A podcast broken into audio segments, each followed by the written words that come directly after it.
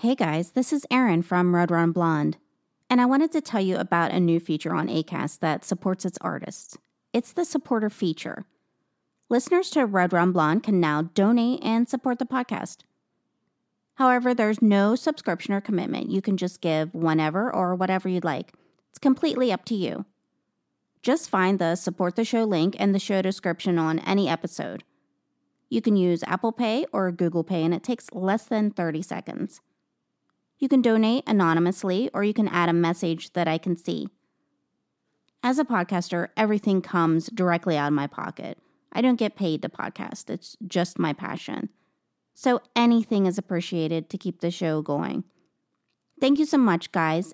And now on to the show.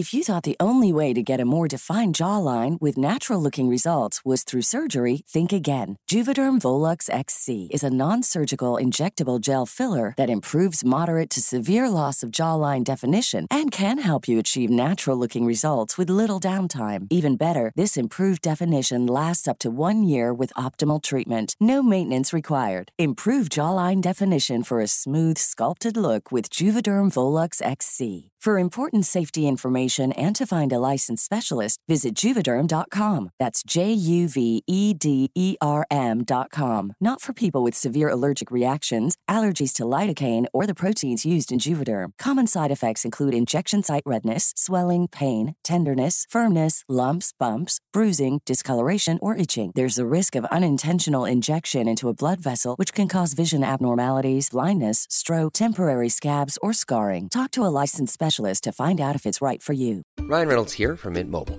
With the price of just about everything going up during inflation, we thought we'd bring our prices down. So to help us, we brought in a reverse auctioneer, which is apparently a thing.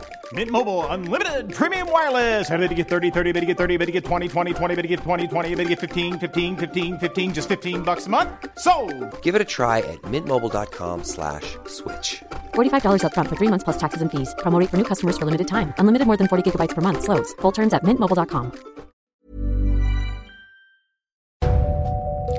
Hello and welcome to Red Rum Blonde. This is a true crime podcast. Each week, I'll explore a case, the victims, the facts, and the mystery surrounding it. Some are solved, some remain unsolved.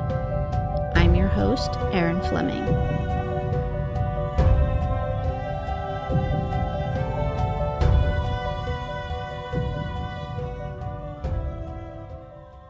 For a few moments, I want you to imagine an eight year old girl. And if you're a mother like me, that's pretty easy. I'm one and I can remember what my kid was like at every age. But if you're not a mother, I'm sure you know someone, like a neighbor or a niece. Or maybe you can remember just being that young yourself. I have a niece about that age. She loves Hello Kitty and Shopkins, and she likes to dress like a princess and sing along to songs on the radio. And like most girls her age, she likes to dress in sparkly clothes, and she's missing some teeth. She loves to giggle all the time. She's really funny. And she's just pure innocence. I remember being that age. I was obsessed with finding fairies after getting Brian Froud's fairies book. It's just not a time in your life that you should feel any kind of fear. You're very trusting in everyone. But sadly, in this world, you can't be. When my boy was around four, he decided to hide in the clothing rack in the store. I literally took my eyes away from him for a few seconds and he was gone. Luckily for my sanity, he popped out about a minute later. I was relieved and angry at the same time. And it was at that point that I knew I had to explain stranger danger to him. I didn't want to, because, you know, I didn't want to take away that veil that kids have when they don't know the world can be dangerous. But I knew I had to. So I told him why it upset me and how there are bad people out there. Bad people who actually want to hurt kids. And some kids get taken away and they never see their parents again. And this is what I had to tell him. And that's a story I'm going to tell today. It's a story about a little girl who never came back. She never got to finish school, go to prom, get married, a little girl who never got to see her parents again. And this is all because of a monster, and one who was never caught. Deborah Lynn Makel was only eight years old when she disappeared. Debbie, as she was known, had blue eyes. She had a sweet little angelic face that was framed by shoulder length blonde hair. And she was just your typical third grader. She got good grades in school. She loved to dance. Her family lived in a place that was called Rice's Landing in Pennsylvania. And it's a very small place. It's so small that it shares a post office with the closest town. The population in 2014 was less than 500 people. That whole town is slightly larger than my graduating high school class. According to citydata.com, there's just one business, a true value hardware store. The nearest big city is Pittsburgh, and that's roughly 34 miles away, or 55 kilometers. So calling it small is an understatement. There's not a lot of diversity, you know, kind of like my hometown, which is probably less than an hour from it. And this website says it's 97% Caucasian. So that gives you an image of what it's like. As of January, the number of registered sex offenders in Rice's Landing were three. That ratio number of residents to the number of sex offenders is 152 to 1. I'm not sure what those numbers were in 1973 when this all took place, but it just wasn't something that was on anyone's radar. I grew up in a very small town. We were about 10 minutes from the closest town. And it was safe to play out in the yard or walk through the woods to the pond over the hill. People didn't lock their doors. You knew your neighbors. We had to routinely call ours to let them know their cows had gotten out. So I imagine Rice's Landing to be very similar. People know each other, so there's trust. Debbie lived with her parents, Dwayne and Charlotte. Dwayne taught at Avila High School, and Charlotte worked at a clothing factory. And since both her parents worked, they had arranged for a local teenage girl to sit with her and her two brothers until they got home from work. And it was only for about 45 minutes after the school bus dropped them off before Charlotte would get home. You know, but lately the babysitter kind of flaked out and was coming less and less. The kids had keys to the house, so that wasn't a big deal. Debbie's brothers, David and Vaughn, were older, 11 and 9 respectively, and they were at that age where it's all right for them to watch over their sister and care for themselves until their mom got home. And seriously, how much safer could this scenario get? It's a rural place where everyone knows each other. The kids ride the bus home and their parents are there with them in under an hour. That day, Friday, October 5th, 1973, was a normal one. Debbie and her brothers went to school.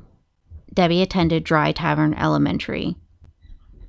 That day, she wore a green dress and she carried with her a pink purse. Normally, she rode the bus home on Ferncliff Road, which was about halfway between the towns of Dry Tavern and Jefferson, and her brothers rode with her. But on this day, they had special permission to walk since they were selling magazine subscriptions door to door, and Debbie had to ride alone. And it was a fact that didn't sit well with her, according to her busmates. She pouted about not being able to walk with the boys. Around 3:50, she stepped off the bus and she turned up the tar and gravel dead end road that led toward her house. Her brothers remember seeing her at the top of the hill and they waved. A neighbor also saw her walk up the driveway to the split level house where the family lived. Charlotte Makel arrived home at roughly 4:50 p.m. Outside on the steps were her daughter's school books. Debbie wasn't inside, but you know, her mother just assumed she was outside playing. That was a typical day in the life of a kid in the country. You'd play outside as long as the weather was good until it got dark and you were called back inside. It wasn't long before Debbie's dad and brothers also came home. So when dinner time came at 5:30 p.m. and Debbie still wasn't there, her parents got a little worried. But they decided, you know, maybe she was at a friend's house. So they called around to some homes. One woman recalls getting one of those calls when she was home as a child. The family had the same last name as one of Debbie's friends. And this girl remembers her mother got the, off the phone and she remarked, That girl should be home at this time of night. When no one said they had seen her, the family drove around looking for her. And then panic set in, because this was highly unusual. The family then made a call to the police. And it was a Friday night, and Friday nights in small towns are all about high school football. That's the big event. The whole town attends the game. And that was the case this night. So an announcement was made over the loudspeaker at the Jefferson Morgan High School game that Debbie was missing and they needed searchers. Over half the people in the stands got up to help with the search. And this is long before the days of the Amber Alert. Missing alerts were just word of mouth. The search party was around 180 people, and that consisted of volunteer firefighters, police, area residents, and even the Boy Scouts. In small towns like Rice's Landing, you don't have a regular fire department, so everyone who works is a volunteer. I just want to keep hammering in the fact of how small of a place this is. So, this incident had much more impact than a child going missing in a bigger place. It's not an anonymous face, it was someone they knew or heard of. Bloodhounds were brought in from the Moundsville State Penitentiary, which is my hometown. And at that time, the penitentiary was fully functional. Bloodhounds were very necessary for the many prisoner escapes. And this search went on the whole weekend. Although it's a small place, it's very wooded and hilly, making a search much more difficult. You have to remember that it was October, and this is the eastern part of the United States, so leaves were covering the ground, creating the perfect camouflage. By this time, around 700 people were involved in the search of a 3.2 mile radius. This is well above the population of the town itself. Some areas were searched multiple times by various groups. They'd set up roadblocks on the tiny winding roads well into the night, and a command post had been set up at the Rice's Landing Fire Hall. Food had been provided by the Ladies' Auxiliary and many of the mothers in the town, and it quickly became the largest search in the town's history. At 11:30 a.m. Sunday morning, two of Debbie's cousins, John and Thomas Anderson, were involved in the search. They just joined in the search that morning, and they walked about 10 minutes from the family home. They were in the area of a ruins of a former distillery. And the Anderson boys had only been searching the area for about 15 minutes when they spotted something green poking out of the debris in the wooded area of Pumpkin Run. That area was on the other side of a meadow that was across a stream that was behind the Makel home. And to their horror, they found that this was the body of Debbie Makel. The green was the dress that she'd been wearing that day. Her body was discovered in a shallow grave. And everyone on the scene was baffled since volunteers had already combed that area. So, how in the world did they miss seeing her? Knowing how thoroughly they'd searched, many suspected the body had been placed there afterwards. The eight year old had been raped, Death had occurred from strangulation by a piece of twine wrapped around her neck, which caused her larynx to break. Frank Bem was the county coroner at the time. He held that position for 36 years. He said the bruises on her neck indicated that she'd been killed before she was sexually assaulted. He theorized that the killer dragged the body to the distillery grounds after it had been searched, which makes sense. From there, the killer piled logs and twigs over the body, but not so much that it wouldn't be found. In fact, it was so shoddily hidden, it was like the killer wanted it to be found. Bem said he concluded by the rope burns on her tiny neck that she'd been strangled. She would have been less than 50 pounds, so that wouldn't have been difficult. Her feet were shoeless, Nowhere to be found were the black shoes she'd been wearing. And also missing was her pink purse and her blue underwear. According to most accounts that I read, her coat had been found on the front doorstep with her books by her mom. And to me, that's not unusual. Seriously, trying to keep a coat on a kid is nearly impossible. When they come out of school, they're either not wearing one or they're wearing it very loosely. And also to keep in mind, October in Pennsylvania can get quite warm. It usually doesn't get chilly here until late October and sometimes until even November. So I don't think anyone there expected to find a body. Many just thought she'd simply wandered off, maybe losing her way in a wooded area. No one thought that they would find a little girl raped and murdered. That was just an unthinkable response. Next began the task of trying to find this killer. Over 1,000 interviews were conducted, and hundreds of polygraphs were given. The police were bombarded with tips, but nothing panned out. Even though there were a handful of suspects, there wasn't enough evidence to bring charges against one person. State Trooper Joseph Albani was quoted in the paper saying, Right now, I have a case file about as thick as the Pittsburgh phone book. And you have to keep in mind that this was the early 70s, so there wasn't a computerized system that they could reference. This was all footwork. And DNA wasn't something that could be analyzed. Even in big cities, the pe- police weren't equipped to solve murders as quickly as today. In a place like Rice's Landing, this investigation took time. But for the Makel family, that was excruciating. Charlotte said, For the first weeks, first month, first years, we were very concerned about our safety and why this happened. We had no answers to anything. Who, what, why? We would have sold our souls at the time for answers. The case, case quickly went cold, and despite all efforts of the investigators. A year after the murder, a psychic came forward claiming to know the how, the where, and the who. But whatever he told police provided no help, and the case didn't progress at all for years. Eventually, the cold case was turned over to Trooper John F. Marshall, who works on cold cases for the state police. As a person with a very deep voice, I'm hired all the time for advertising campaigns. But a deep voice doesn't sell B2B, and advertising on the wrong platform doesn't sell B2B either. That's why, if you're a B2B marketer, you should use LinkedIn ads. LinkedIn has the targeting capabilities to help you reach the world's largest professional audience. That's right, over 70 million decision makers all in one place. All the big wigs, then medium wigs, also small wigs who are on the path to becoming big wigs. Okay, that's enough about wigs. LinkedIn ads allows you to focus on getting your B2B message to the right people. So, does that mean you should use ads on LinkedIn instead of hiring me, the man with the deepest voice in the world? Yes. Yes, it does. Get started today and see why LinkedIn is the place to be to be. We'll even give you a $100 credit on your next campaign. Go to linkedin.com slash results to claim your credit. That's linkedin.com slash results. Terms and conditions apply.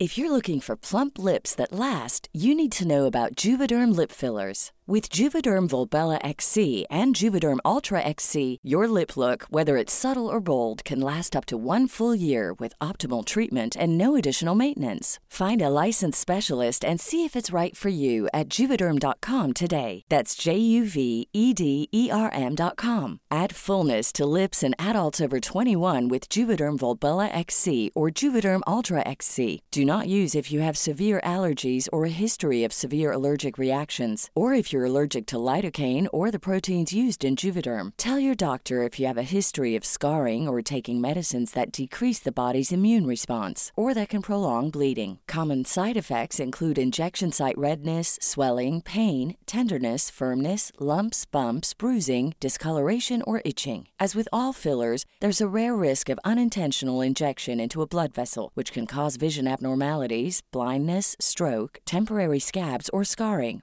For full important safety information, visit juvederm.com. in Uniontown, PA. He tells of how many people came forward claiming to have killed the eight year old girl. He said they were ruled out either as braggarts or suffering from a hero complex. Marshall said many will confess by wanting to provide closure to the family via the hero complex. Since the crime occurred in the early 70s, DNA wasn't a tool that could have been used. But Marshall's team has since submitted what they had to the FBI's CODIS system. The CODIS links the federal, state, and local crime labs to compare DNA profiles. A DNA profile of, quote, someone was found on the evidence that was sent in to CODIS, but it didn't match anyone specific in the database. But that doesn't deter Trooper Marshall. He declared that there are still three possible suspects still living, and he plans to re interview them and ask for DNA swabs. He said, I'm going to ask for cooperation, and if 99 out of 100 people say sure, then things are going to get interesting. In particular, one suspect is a convicted killer jailed for two other homicides. This man contacted state authorities and said he had info about the murder of Debbie Makel. The man has ties to the area. He also cannot be provided with a reduced sentence to his other crimes by confessing to this one. But the confessions are something police regularly see with these cases, so their skepticism is pretty high. In years since, the case has grown very cold and many armchair sleuths have looked into it via the internet. I went on many forums to see what others were saying. Quite a few think the police know who did this, but do not have enough evidence to make an arrest. Some even went so far as to say they think there's a cover up, insinuating that this person has ties to someone with some influence. Being a small town, I don't doubt that part about the police having a good suspect but little evidence. I think what people don't realize is that if someone is charged and they're in the, tried and that evidence is flimsy, that person will just walk free. So this evidence has to be substantial for them to make a move. I doubt there's any kind of cover up by police. It seems like this entire community has been wrecked over Debbie's death. With the case switching hands and the passing of time, that theory just doesn't hold any credence. There were some odd details that were noticed by people on the web forums. So, first, there's the bowl of plums. When you read old newspaper accounts, I noticed it too. The great thing about this day and age is being look over old newspaper stories. You're getting an actual account of what occurred at that time, and it always provides some interesting details, like the plums. In some accounts, there's a bowl of plums left on a Makel's doorstep and other accounts that bowl was on the table. But in every account, it's been moved. And it can't really be pinned down to who left them. Sometimes I've read it was a neighbor, and other times I've read it was a grandfather. But I'll agree that, yes, the plums were moved. And many think it wasn't Debbie who moved them. So the theory is was the killer in the house? Another detail that stood out was apparently the basement door that was always locked was found wide open. Debbie could have unlocked it and went into the backyard to play, but I find that a little implausible. Most kids are afraid of the basement. I think if she went outside, she would have went out a back door. So, why was this door open?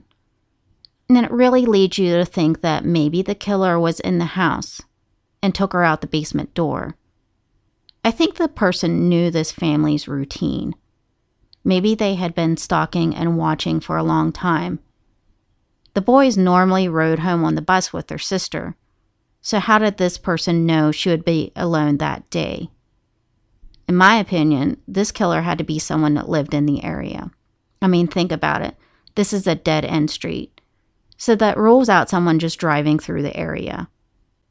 Some on the internet point to high traffic on the main thoroughfare by this town, but it wouldn't play into this remote road. I mean, have you ever driven down a dead end street in a neighborhood? People notice you. If someone's in their yard as you drive by, they stop and look at you. And this is the case everywhere. The only thing that could bring an unnoticed person around could be either a salesman or a hunter. And at that time, door to door salesmen were still a thing. I mean, look at what her brothers were doing. I remember my grandmother turning quite a few away when I was in Pennsylvania. Hunting season is big in these kind of rural areas. When I looked up when the season starts, some do start in October. Now, granted, you can't hunt within a certain proximity to homes, but it's one way to sit for hours and not be noticed. And there's always the chance that this was a very random crime, but I really think it's the opposite. One other last odd detail I'll mention is the dogs that the Makels had. The Makels raised coon dogs and bird dogs. A coon dog or a coonhound is a type of scent hound used in hunting, specifically for raccoon hunting. They're used to chase after prey, and they bark really loud. From all accounts I've read, no one heard the dogs bark at anything that day. There's an article in a 1974 Pittsburgh Post Gazette that mentions a witness who stopped by the house early in the afternoon because they were inquiring about buying one of the dogs. The witness said they saw the curtain move, but no one ever came to the front door.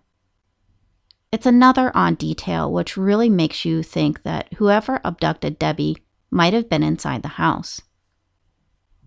The Makel family still live in that same house. Instead of remembering the grief, they try to keep her memory alive. Her school portrait hangs on the wall. Her mother, Charlotte, went back to school and became a nurse, and her father, Dwayne, retired. The couple had two more sons after the disappearance. Her mother said, when we had her, I think we did a really good job with her. We were proud of her.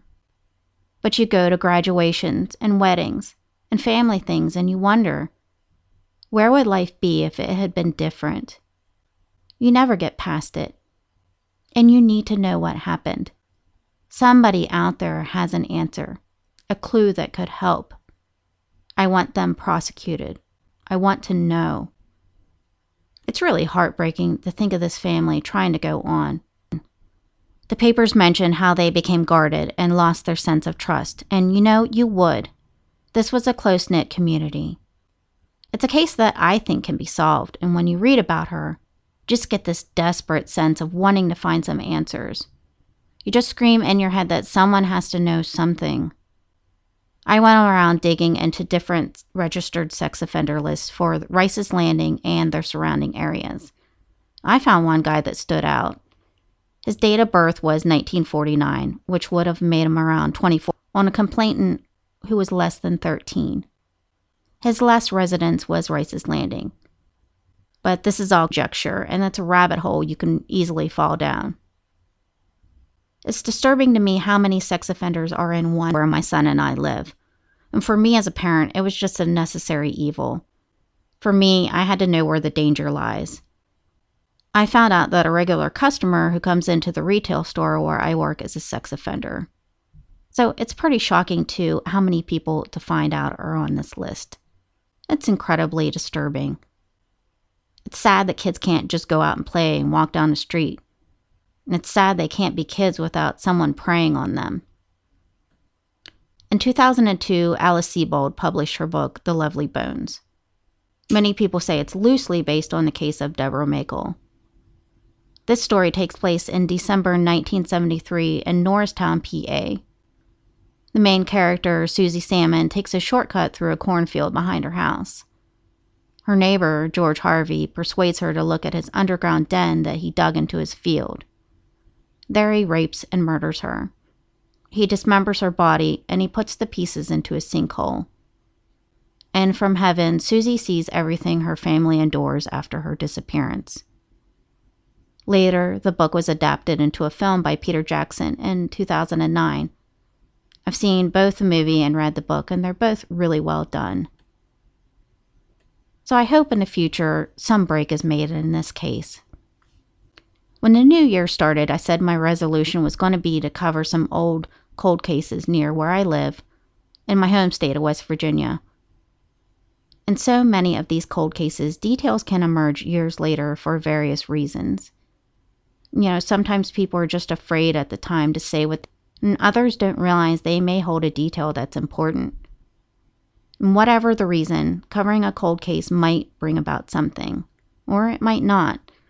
I know I have a smaller audience, but it might help in some way. And there's always hope. So if you think you might have any relevant information, please call the police. I have two numbers which I hope are still the right ones. So it's 724 439 7111 or 724 627 6151. That's for, I think, the local and state police in that area. Or you can call 1 888 404 TIPS. That's 1 888 TIPS. Like I said, I don't know if any help can be provided, but it can't hurt to put this out there. There's also a number that be, can be called 24 hours a day. If you have information about a missing child or you suspect a child is being abused, report it to 1 800 The Lost or 1 800 843 5678. That's the National Center for the Missing and Exploited Children. According to them, over 800,000 children are reported missing each year in the United States. That equates to roughly 2,000 each day. Out of those, 115 are stranger abduction, meaning they're taken by someone unknown. And in 80% of abductions by strangers, the first contact between the child and abductor occurs within a quarter of a mile of the kid's home. Those are chilling statistics. But it makes you aware, and especially if you're a parent, so please be aware. If you see something odd, just report it. If you see something you think is off or someone is acting odd near a child, just notify someone even if you do every single thing right, like the Makels did, something can still happen. There's lots of deranged and sick people out there. All we can do is work together to prevent this from happening. That was the story of Debbie Makel. I really hope her family can get some answers in the future. This was such a hard case to cover. I mean, I just kept looking at her picture. She was just such a cute little girl and it's so hard to think of what happened to her. She was only eight when someone ripped away her future, and that's really awful. Thank you for listening to this podcast. I really want to recommend a couple of new shows that I've been re- listening to recently. The first one is new, and it's a show called Murderish. It's a true crime podcast hosted by Jamie Craig Rice.